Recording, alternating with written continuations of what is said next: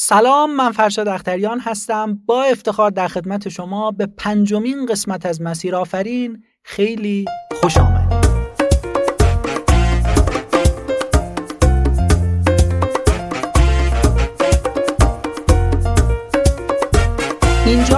اینجا در مسیر آفرین افراد موفق و بهترین کارآفرین ها از تجربه های کلیدی و داستانشون خواهند گفت که این تجربه ها کمک می‌کنه تا مسیر موفقیت شما هموارتر بشه. لطفا تا آخر همراه من باشید.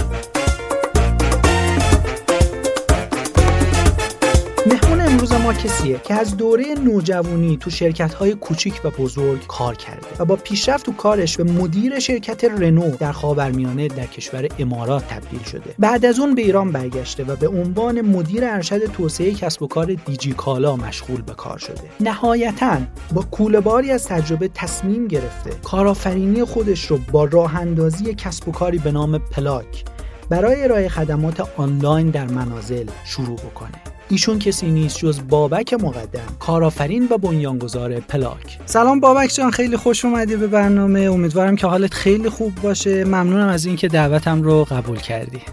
سلام فرشاد عزیز من هم خیلی ممنونم از وقتی که به من دادید. متشکرم خیلی لطف کردید بابک جان شما تنوع تو کارات زیاد بوده. هم نوعش و هم تعدادش.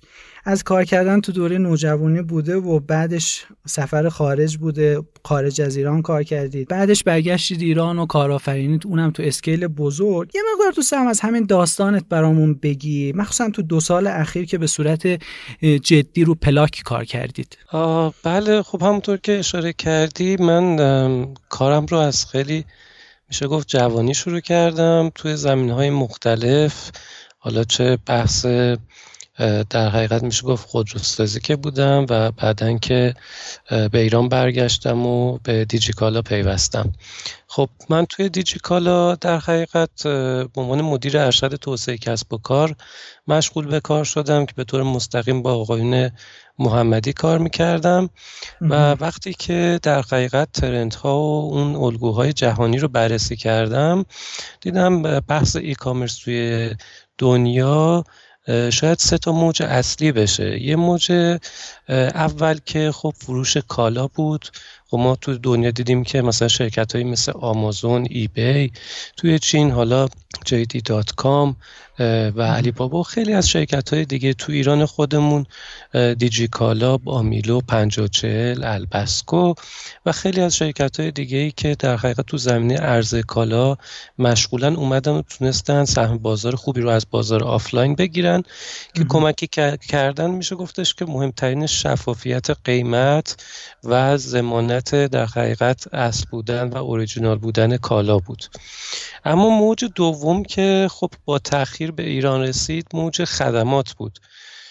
خدمات از کالا خب خیلی پیچیده تر بود. یعنی یه مثال می‌زنم خدمتت که اگر مثلا فرض کنید شما یه گوشی آیفون رو به قیمت مناسب و در زمان مناسب به مشتری بدی حالا اون مشتری چه دانش آموز باشه چه مدیر یه شرکت باشه چه رئیس جمهور مملکت باشه اونها راضی هن. چون در حقیقت اون کالای مشخص که اون مثلا گوشی حالا موبایل باشه با قیمت مناسب و زمان مناسب به دستشون رسیده. اما در خدمت خوشبختانه یا متاسفانه شما نمی‌توانید که در حقیقت خدمت رو از ارائه دهندش جدا کنید. و وقتی که ارائه دهنده اون خدمتی که انسانه بسیار بسیار شما با پیچیدگی های زیادی مواجه هستید. به طور مثال اگر شما بهترین نیروی خودتون رو هم برای مشتری بفرستید اما خدای نکرده انرژی های اون دو نفر به هم دیگه نخوره در نهایت مشتری راضی نخواهد بود. هرچند که کار خیلی خوب انجام شده باشه. با دونستن این موارد و در حقیقت دیدن این خلا ما توی زمستان 95 تقریبا میشه گفت کار رو با چند تا از دوستان به اشتراک گذاشتیم. همکار خوبم که توی دیجیکالا بود آقای آشتیانی که اون موقع مدیر ارشد بازاریابی بود و هلدینگ سبایده که شامل حالا آپارات و فیلیمو و خیلی از حالا سایت هایی که از قدیم دوستان می‌شناسن در حقیقت بود. ما اومدیم دور هم جمع شدیم و گفتیم که به این خلا باید پاسخ درخور داد. و راه حل رو هم در پلاک دیدیم که بهترین خدمات رو در پلاک مشتریامون عرضه بکنیم. یک تیم میشه گفت با تجربه شکل گرفت. شامل دوستانی که سالها توی حوزه ای کامرس در حقیقت تجربه داشتن حتی تجربیاتشون بیش از بنده بود.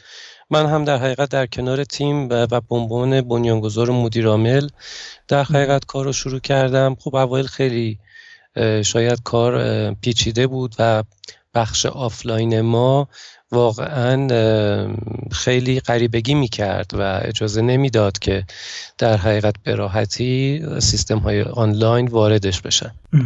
ولی خب خدا رو که از اسفند 95 شرکت ایجاد شد. تقریبا ما بعد از اینکه پلتفرم خودمون رو تکمیل کردیم تا حدودی که بتونیم کار رو عرضه بکنیم در مرداد 96 عملیات رو در تهران شروع کردیم. و میشه گفتش که ابتدا هم خیلی خیلی محدود بود به دو سرویس نظافت و کارواش نانو ختم می‌شد. ولی خب یواش یواش اینها جلو رفت رو شکل گرفت و به پلاک امروزی می‌رسیم که در حقیقت شاهدش هستیم. بابک جان تیم شما الان چند نفره؟ با چند نفر شروع کردید؟ الان چند نفره؟ و در کل با چند نفر پلاکیار همکاری می‌کنید؟ بله. ببینید الان میشه گفتش که حالا اگه من بخوام قبل و بعد و یه جوری بهتون بگم تیم اصلی پلاک از چهار نفر شروع شد.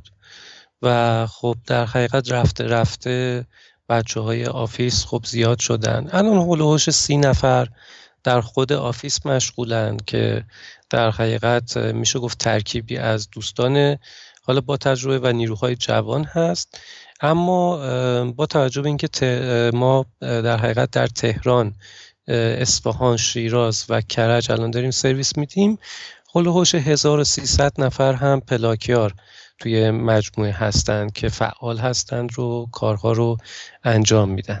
اینها رو آموزششون به چه نحو هستش؟ آموزش پلاکیارا. بله یکی از نکاتی که در حقیقت حالا من این سوالی که کردید رو دوست دارم بازش کنم به دلیل اینکه تفاوت بین مدل های جهانی و مدل های بومی رو شاید بتونم تا حدودی بیشتر مشخص کنم. ببینید توی مثلا فرض کنید آمریکا یا مثلا اروپا وقتی که شما, شما صحبت از پلتفرم درخواست آنلاین خدمات می‌کنید سایت های مثل Handy.com هستن Thumbtack هستن TaskRabbit هستن. اینها بیشتر یک پلتفرم آنلاین که مشتری و پلاکیا رو به همدیگه وصل می‌کنه. و اگر مشتری از کار پلاکیا راضی باشه خب امتیاز بالاتر میده و اگر راضی نباشه امتیاز پایین میده و اون پلاکیا از سیستم حذف میشه. حالا با این مدل جهانی وقتی که ما توی ایران اومدیم در حقیقت این رو بررسی کردیم دیدیم که این مدل به تنهایی جوابگو نیست. به این صورت که خب همونطور که خودت می‌دونی ایرانی ها خیلی فردگرا هستند و کمتر و یا بهتر بگم دیرتر اعتمادشون جلب میشه. به خاطر همین پلاک عملا میشه گفتش که با توجه به این موضوع سعی کرد موضوع رو بومی کنه. یعنی در حقیقت رضایت مشتری ها رو تضمین کنه. به این صورت که اگر مشتری از کاری که در حقیقت برش انجام شده راضی نباشه می، تماس می‌گیره و ما یه کار رو مجدد بدون هزینه براش انجام میدیم. و اگر باز رضایتش رو نتونستیم جلب کنیم کلیه وجه رو باز برمیگردونیم به مشتری. این وسط پلاکیار نقش مهمی داره. چرا؟ چون اگر با استانداردهای خاصی همراه نباشه خب شاید میشه گفتش که درصد خب بالا میره و اصلا business سودآور نخواهد بود. به خاطر همین به پلاکیار که اشاره کردی باید بگم همه دوستان بلا استثنا ما ازشون می‌خوایم که عدم سوء پیشینه داشته باشن و به عنوان در حقیقت یکی از مدرک های مهم ازشون طلب می‌کنیم.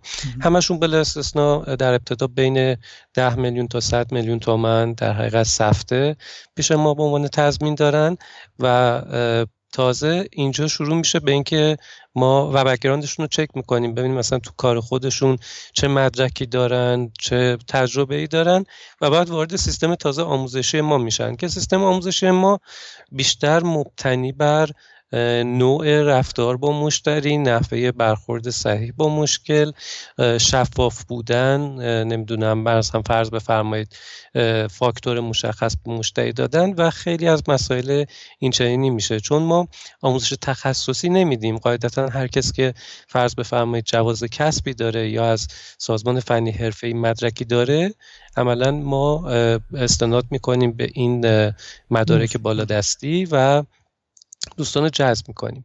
حالا که دوستان از نظر رفتار با مشتری هم آموزش دیدن یک مرحله تست براشون داریم که این مرحله تست تو سیستم آنلاین خودمون نیست. ما دوستانی داریم شرکت های همکاری داریم که این دوستان رو به اونجا میفرستیم و اول چند تا کار آزمایشی رو در حقیقت دوستان تو محیط آفلاین به پلاکیارای جدیدمون میدن و اونها رو تست می‌کنن.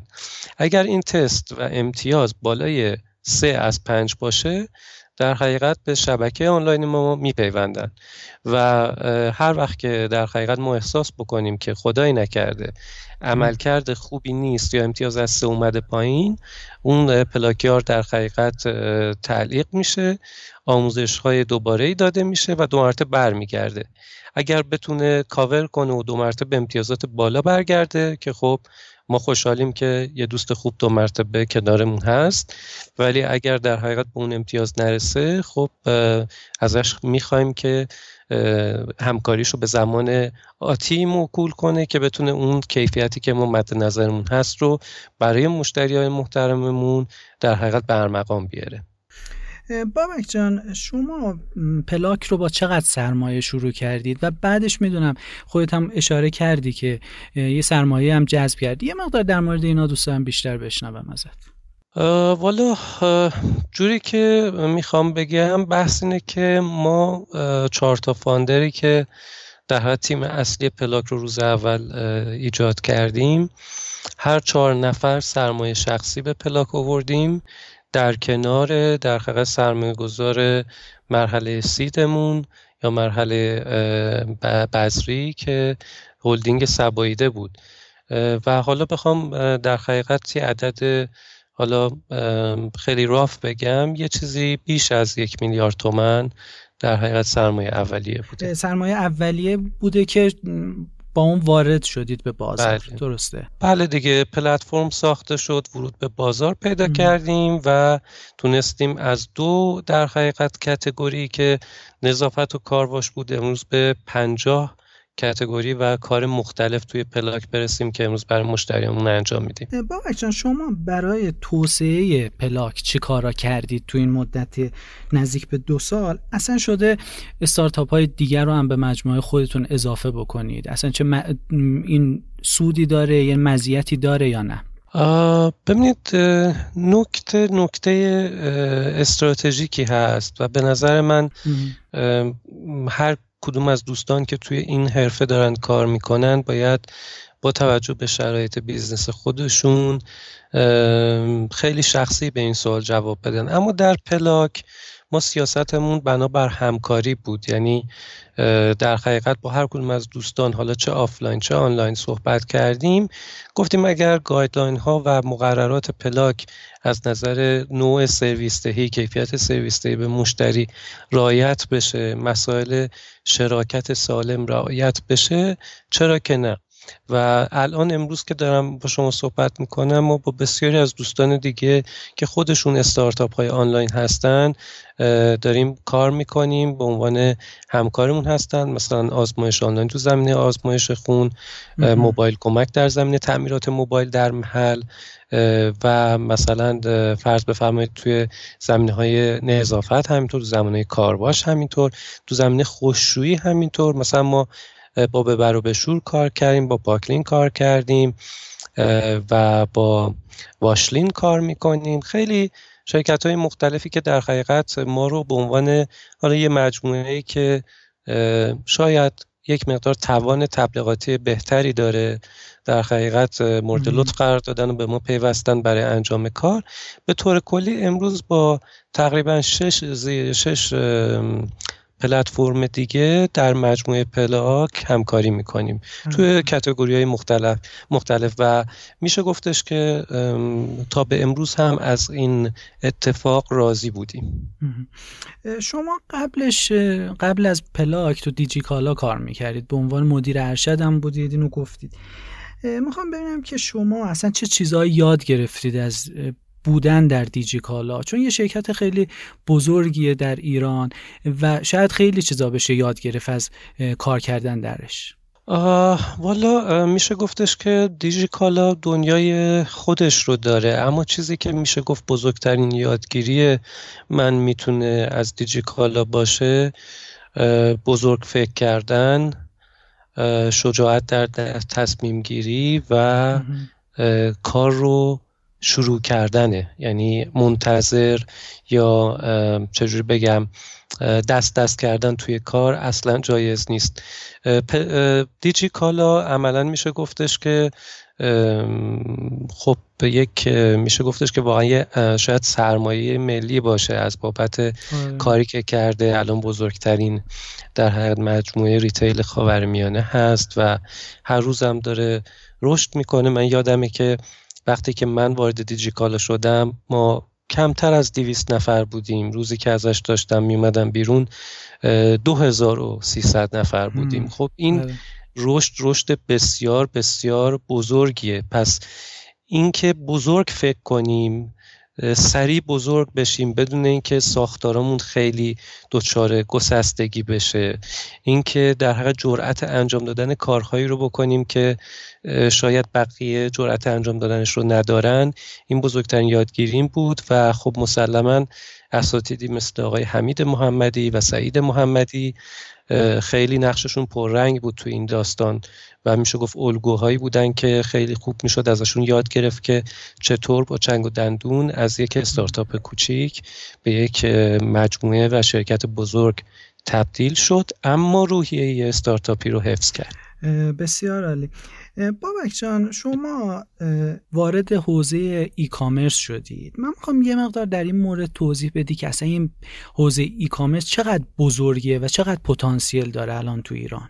والا من اگه بخوام یه آمار بهتون بدم که حالا هم شما هم شنوندگان یک حدودی دستشون برسه می‌تونم بگم امروز ای کامرس توی ایران خیلی جالب بدونین که فقط یک درصد از کل کسب و کار در حقیقت ایرانو به خودش اختصاص داده. اما این یک درصد انقدر شفاف بوده و انقدر در حقیقت مورد توجه واقع شده که شما می‌بینید که چه سرمایه هایی بهش سرازیر شده و چقدر هم دولت و هم مردم استقبال کردن بابت اینکه اینجور سیستم ها توی ایران بیشتر بشه. یعنی می‌خوام بگم این یک درصد آنقدر بزرگ هست که الان خب همه چشم ها به ای کامرس دوخته شده. خب این نمیشه مگر اینکه چجوری بهتون بگم؟ فرض کنید اگر روزی مثل اروپا یا آمریکا ما به 10 یا 15 درصد برسیم به 20 درصد برسیم چقدر کارها راحتتر خواهد شد؟ چقدر صرف جویی ها بیشتر خواهد شد؟ و چقدر اشتغال در حقیقت بیشتر میشه؟ این میشه گفتش که تبدیل شدن از یک اقتصاد سنتی به یک اقتصاد مدرن چیزی که احتیاج داره شفافیته حالا این شفافیت می‌تونه از منظر مشتری قیمت و اصالت باشه از منظر دولت بحث شفافیت در درآمد و مالیات باشه و از نظر سرمایه گذار کاهش ریسک و اطمینان به سود و اطمینان به بزرگ شدن سرمایه گذاریش باشه. پس اگر ما بخوایم در حقیقت پتانسیل ای کامرس رو در ایران بررسی کنیم باید روزی برسه که ما 20 تا شرکت مثل دیجی کالا تو زمینه های مختلف داشته باشیم. اون موقع است که واقعا میشه گفتش که ای کامرس به پتانسیل واقعی خودش رسیده. همونطور که الان هم گفتی خدمات آنلاین و در کل ای کامرس یه بازار نوظهور و بزرگیه. حتما رقیبای شما هم دارن کار می‌کنن و اونا هم دارن رشد می‌کنن. شما احتمالا رقیباتون رو دارید رسد می‌کنید. بعضا هم به روش های جالبی آدم متوسل میشه برای رسد رقیباش استراتژی شما برای این کار چیه؟ ببینید رقابت جزو لاینفک هر در business یا کسب و کاری امروز دیگه مثل 15 سال پیش نیست که واقعا مثلا یک دیجیکالا شکل بگیره. 7 سال فرصت داشته باشه که در حقیقت خودش رو به درجه از بلوغ برسونه و بعد رقابت رو شروع بکنه. من یادم میاد وقتی که پلاک شروع کرد آره. و در حقیقت میشه گفت همون سال 96 22 شرکت ارائه خدمات در محل با هم پاشون رو به میدون رقابت گذاشتن. اما استراتژی ما با دوستان و همکارانمون این بود که در حقیقت بتونیم business رو اول بزرگ بکنیم. به چه منظور؟ مثلا فرض کنید خب همه ما عضو اتحادیه اکثر ما البته نه همه عضو اتحادیه کشوری کسب و کارهای مجازی هستیم. ما در جلسات حالا متناوبی کنار همدیگه میشینیم. درسته در بازار در حقیقت رقابت می‌کنیم اما سعی می‌کنیم که این رقابت رقابت محترمانه و خیلی حرفه‌ای باشه و غیر حرفه‌ای نباشه. میشه گفتش که ما در عین اینکه دوستان رو در حقیقت زیر نظر داریم اونها هم ما رو زیر نظر دارند ما توافق داریم که کمک بکنیم که business ارائه خدمات در محل رشد پیدا بکنه. همونطوری که امروز در حقیقت خیلی راحت آدم ها میان روی سایت دیجیکالا یا بامیلو یا خیلی جاهای دیگه reference هست امروز برای قیمت برای کالا برای خیلی از چیزها.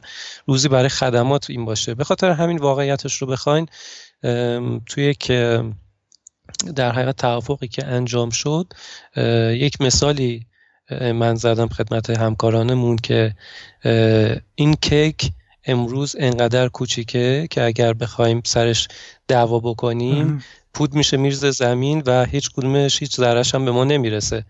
به خاطر همین بهتره که روی رشد تمرکز کنیم رقابت رو حرفه‌ای در حقیقت در نظر بگیریم تا اگر مثلا چند سال دیگه این کیک، کیک بزرگی شد اون وقت slice های مشخصی رو ازش برمیداریم و در حقیقت می‌تونیم از این داستان استفاده بکنیم که ازش منفعت ببریم.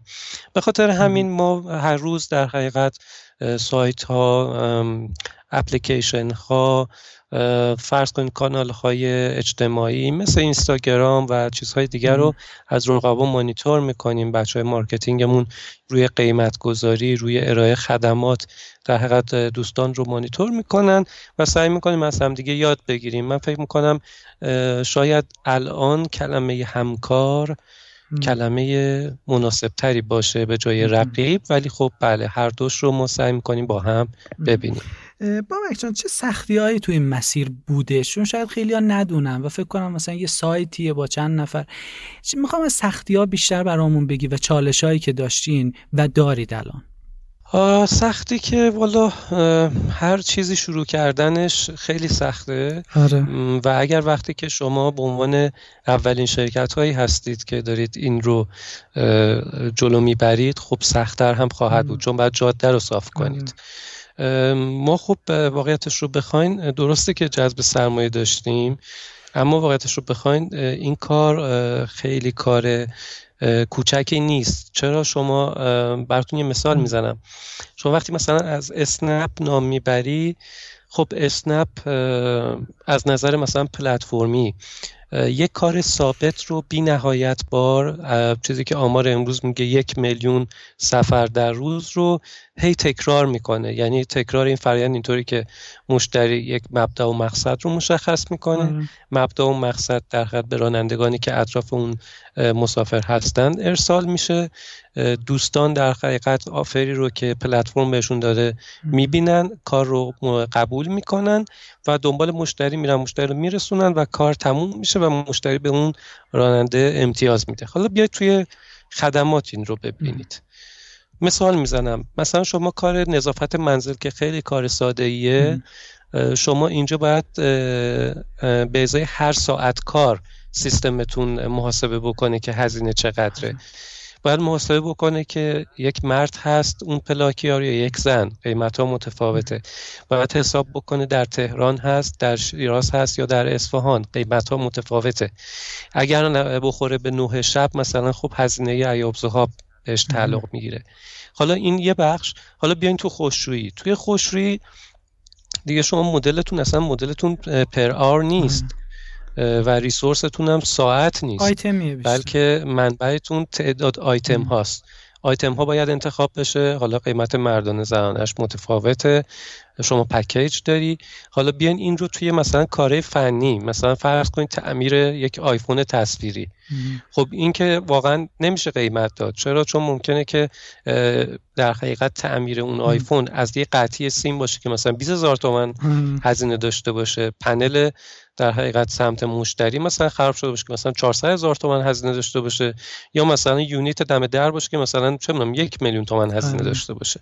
پس این کارها احتیاج به بازدید داره. وقتی که بازدید داره کلا مدل عوض میشه میری رو مدل بیدینگ. پس عملا شما به جای اینکه در حقیقت یک استارتاپ رو بخواین راه اندازی بکنید مثل این میمونه که پلتفرم های خدماتی باید چندین استارتاپ رو تو دل خودشون داشته باشن. این تازه فقط از منظر پلتفرمیه.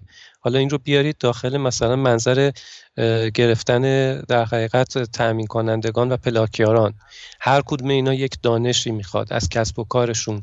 از اینکه چطوری این دوستان رو تایید بکنید وریفای بکنید و بعد چطوری آموزش بدید و بعد چطوری مانیتور بکنید. پس وقتی که در حقیقت صحبت از ارائه خدمات به صورت آنلاین و پلتفرم های خدماتی میشه شما با یک دنیا متغیر سر و کار دارید که این متغیرها رو باید فرموله بکنید. و این یکی از سختی های کاره. حالا بگذاریم که برای انجام دادن یه همچین کار بزرگی شما نمی‌تونید رو هر نیروی حساب بکنید. بعد نیروها کسایی باشن که به اصطلاح خودشون هر کدوم یک ارتش یک نفرن که بتونن یک وزنی رو بلند کنن و به مقصد ببرن. پس بزرگترین چالش هایی که یک استارتاپ تو این زمان باش مواجهه واقعا تیمه. آره، تیم. بعد هزینه است که خب بالاخره باید برای داشتن اون تیم هزینه بکنه. و بعد پیچیدگی هایی که باید توی نرم افزار و فناوریش در حقیقت لحاظ بکنه. اما چیزی که میشه گفت هنوز به عنوان یکی از مشکلات استارتاپی حل نشده و نمی‌دونم واقعا من که امیدوارم حالا ولی امیدوارم که خیلی زود حل بشه بحثای قوانین هست. آره. یعنی یه مثال ساده فرض بفرمایید مالیات ارزش افزوده. ما خیلی جاها رفتیم اداره کلهایی رفتیم جاهایی رفتیم و به همه میگیم خب آقا بگید که ما چه باید بکنیم؟ بالاخره این خدمت و اون خدمت آیا شامل می شود نمی شود و متاسفانه حتی شما یک پاسخ رو هم نمی‌تونید به دست بیارید که آیا این شدنی است یا خیر. اصلا شرکت های حالا ما دانش بنیان هم هستیم. شرکت های دانش بنیان آیا باید مثلا راجع به ارزش افزوده چه اتفاقی این از مشخص نیست. راجع بیمه. آره. وقتی صحبت از بیمه می‌کنیم خب ما رابطمون با پلاکیارانمون به صورت کارمند و کارفرمایی نیست. اما خب می‌دونید که خدمت خیلی ریسک داره. مثلا آره. ریسک مسئولیت داره ریسک حوادث داره. ریسک بیمه حالا خود اون فرد میاد اینجا بیمه می‌خواد. ما هنوز درست یه حرفایی زده شده یه قوله های مساعدی داده شده و خود اتحادیه مهاجرم های الفت نسب دارن پیگیری می‌کنن. ولی همچنان به عنوان یک چیز مدون و مشخص ما نداریم و همه دوستان در حقیقت نمی‌دونن که چطوری باید با یک استارتاپ برخورد کرد. یه چیز خیلی ساده بهتون بگم. هنوز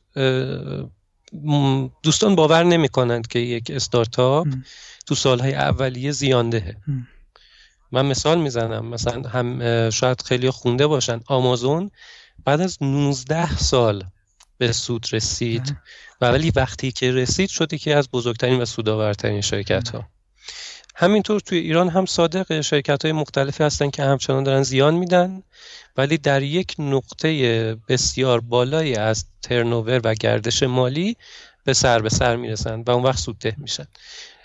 مشکل بعدی که واقعا میشه وجود داره و میشه راجع به صحبت کرد بحث سرمایه گذاری هست. خب سرمایه گذاری تو مرحله سید امروزه خیلی مشخصه. یعنی خب به حال یه عده جوون یه ایده ای دارن حالا یه مقدار خودشون پول می‌ذارن. ممکنه وارد یه اکسلراتور بشن و این شتاب دهنده یه مقدار کمکشون کنه. یا اینکه در حقیقت نه یه میان یه حالا یک پروداکت خیلی درفتی رو در میارن و بعد دنبال سرمایه گذار میگردن و سرمایه گذارم تو مرحله سید خب بالاخره سرمایه میده چون سرمایه آنچنانی نمی‌خواد. اما بزرگترین به نظر من مشکل برای سرمایه گذاری توی استارتاپ هایی هستن که دارن به مرحله مچوریتی می‌رسن و بالغ میشن. این استارتاپ ها خب خب میشه گفتش که سرمایه گذاری خیلی بزرگتری می‌خوان و تو این مرحله بسیار هم در حقیقت میشه گفتش که ما سرمایه گذار کم داریم. ببینید الان مثلا روی شرکت های بزرگ و رده یک استارتاپی ایران هم سرمایه‌گذاری ایرانی در روش صورت گرفته هم سرمایه‌گذاری خارجی به نحوی. درسته. ولی اینایی که این وسطن خیلی خیلی سخت می‌تونن جذب سرمایه بکنن. همکارای من مثلا چندی پیش حالا توی در رسانه ها مطرح شد. به سختی تونستن از یکی از شرکت های دولتی مثلا جذب سرمایه بکنن. یا مثلا می‌دونم که دیگه از همکاران همچنان دنبال جذب سرمایه است. خب این سرمایه تا سال گذشته تا دو سال پیش خیلی راحت با سرمایه گذار خارجی حل می‌شد. امروز چی امروز که واقعا میشه گفتش که بنا به دلایلی سرمایه گذاری خارجی شاید یه جوری میشه گفتش که دگمه خلد و زدن رو و یه مقدار دست روی دست گذاشتن تا ببینن اوضاع چی میشه چی؟ آیا ما به در حقیقت سرمایه گذار داخلی که بخواد روی یک استارتاپی سرمایه گذاری کنه که مثل بازار بورس مثل فرض بفرمایید ساخت و ساز و مثل بازار ارز ممکنه در کوتاه مدت جواب نده. ولی در دراز مدت جواب بده. من فکر می‌کنم این یکی از موضوعاتی که واقعا باید توی اکوسیستم بهش بپردازیم و ببینیم برای چه راه حلایی می‌تونیم پیدا بکنیم. بابک جان ازت این سوال رو دارم که مهمترین اشتباهی که توی شروع کسب و کارا. شما بالاخره شما خیلی دیدید تجربه هم دارید چه تو خارج تو شرکت خودروسازی کار کردید تو ایران هم کارآفرینی کردید. مهمترین اشتباهی که خیلی مرتکب میشن در اول کار اون اشتباه چیه؟ صادقانه بگم دو اشتباه خیلی بحرانی می‌تونه وجود داشته باشه اشتباه اول دیر شروع کردنه ما مواجه هستیم تو این business که آدم هایی هستن که ایدئال‌گرا هستن. البته این شامل خود من هم میشه. و سعی کردم یک مقدار تعدیلش کنم. و سعی می‌کنن که اون محصول اولیه یک محصولی باشه که آقا دیگه عالی باشه. در صورتی که واقعا اینطور نیست. واقعا شما هیچ وقت نمی‌تونی بگی که بهترین محصول رو داری. در حال همیشه در حال بهبود هستی. پس بهتره تا وقتی که محصولت قابلیت گرفتن اولین سفارش رو داره همون موقع شروع کن. اشکال نداره. بذار بری تو دیوار بذار در حقیقت یه تجربه مثلا شاید حتی خنده دارم تجربه بکنی. ولی شروع کردی. بعضی موقع ها باعث میشه که دیر شروع بکنی. من خودم اگر در حقیقت برگردم شاید به جای شش ماه از شروع در سه ماهگی شروع مثلا آپریشن و عملیات رو شروع می‌کردم. این تجربه شخصی من هست از پلاک. و نکته دوم که فکر می‌کنم دومین اشتباه دوستان تو حوزه استارتاپ هست. ببینید من قبول دارم که نیروی جوان خیلی خیلی خوب با اشتیاق و با انگیزه است. اما ما بعضی اوقات می‌بینیم در استارتاپ ها یه سری دوستان جوان در حد گرد هم میان و تیم یک فرد بالغ توش نیست که بتونه در حقیقت جهت بده بتونه حتی تحصیلگری بکنه. و می‌بینیم که مثلا دوستان با همون اشتیاق آتشینی که داشتن با همون سرعت سرد میشن یا اختلاف میفته یا اصلا نمی‌دونن چی کار باید بکنن. من پیشنهادم به همه دوستان اینه که واقعا تیمی که تشکیل میشه در ابتدا تلفیقی از دو پارامتر تجربه و جوانی تو امان باشه. این اشتباه رو خیلی از استارتاپ هایی که من دیدم کردن و امروز متاسفانه دیگه وجود ندارند. شاید اگر بخوام یک اشتباه سومی رو به این دو اشتباه اضافه بکنم الان که دارم بهش فکر می‌کنم مسئله این هست که خیلی دوستان رو دیدم میگن به نظر من اینجا یه gap ی وجود داره و میشینن develop می‌کنن و بعد بابت اون چیزی که develop کردن دنبال حالا investor و مشتری میگردن. در صورتی که باید از کجا شروع بشه؟ اتفاقا از انتها از مشتری باید شروع بشه. شما باید چند تا focus group بذارید تحقیق بازار بکنید ببینید که اصلا مشکل چیه و بعد اگر برای این مشکل راه حلی پیدا بکنید مطمئن باشید که خود به خود در حقیقت میشه گفتش که مشتریش میاد. مثال می‌زنم مثلا ما الان ارائه خدمات بنزین در محل میدیم. یعنی دوستان به جای اینکه فرض کنیم ماشین رو روشن کنن برن تو این ترافیک تو صف پمپ بنزین وایسن جر و بحث کنن پول بخوان در حقیقت حالا بدن آیا کارت کار کنه نکنه فلان اینها میان اصلا در پلاک سفارش بنزین می‌ذارن ما در به محلشون در حقیقت یا حالا محل کار یا منزلشون سرویس میدیم و دان تموم میشه. خب الان این سرویس خیلی سرویس رو به رشدیه. یه گپیه که خب وجود داره. اصلا من برای این محصول من خیلی مثلا بازاریابی احتیاج نداره.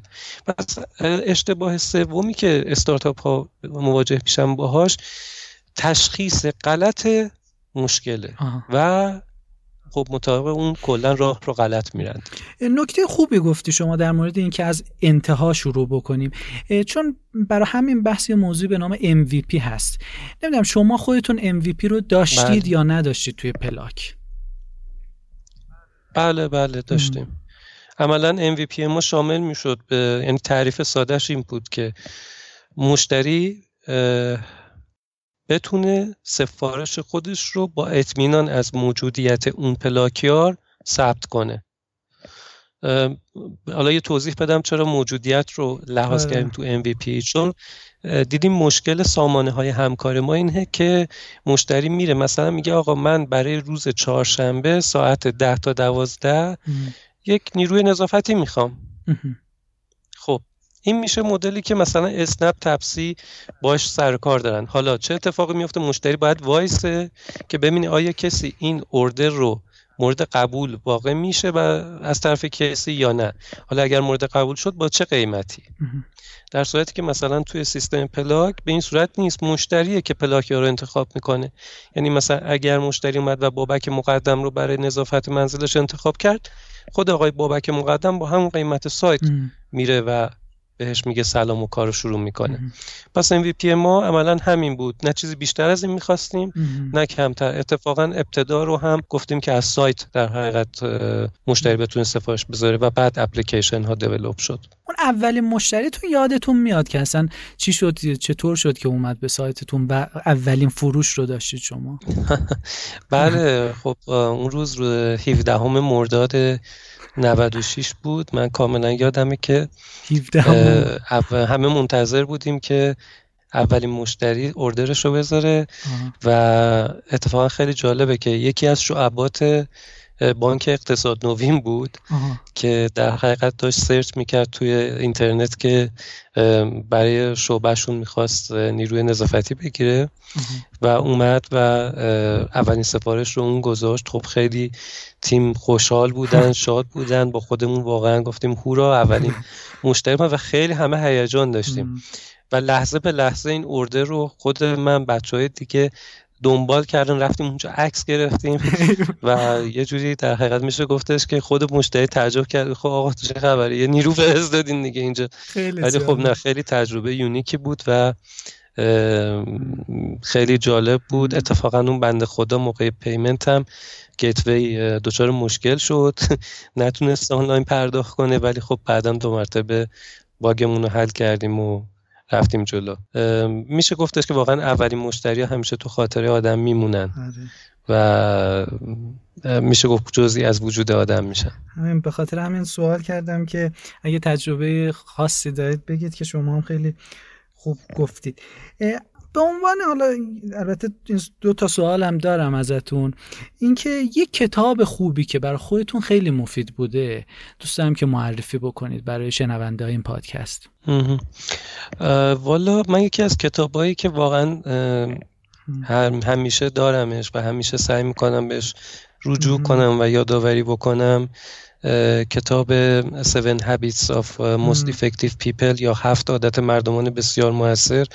نوشته آقای استفان کاویه که میشه گفتش که زندگی رو یاد میده جدا از کار و فصل فرستینگ فرستش رو در حقیقت بعدا کرد یه کتاب دیگه که کار اول رو اول انجام بده.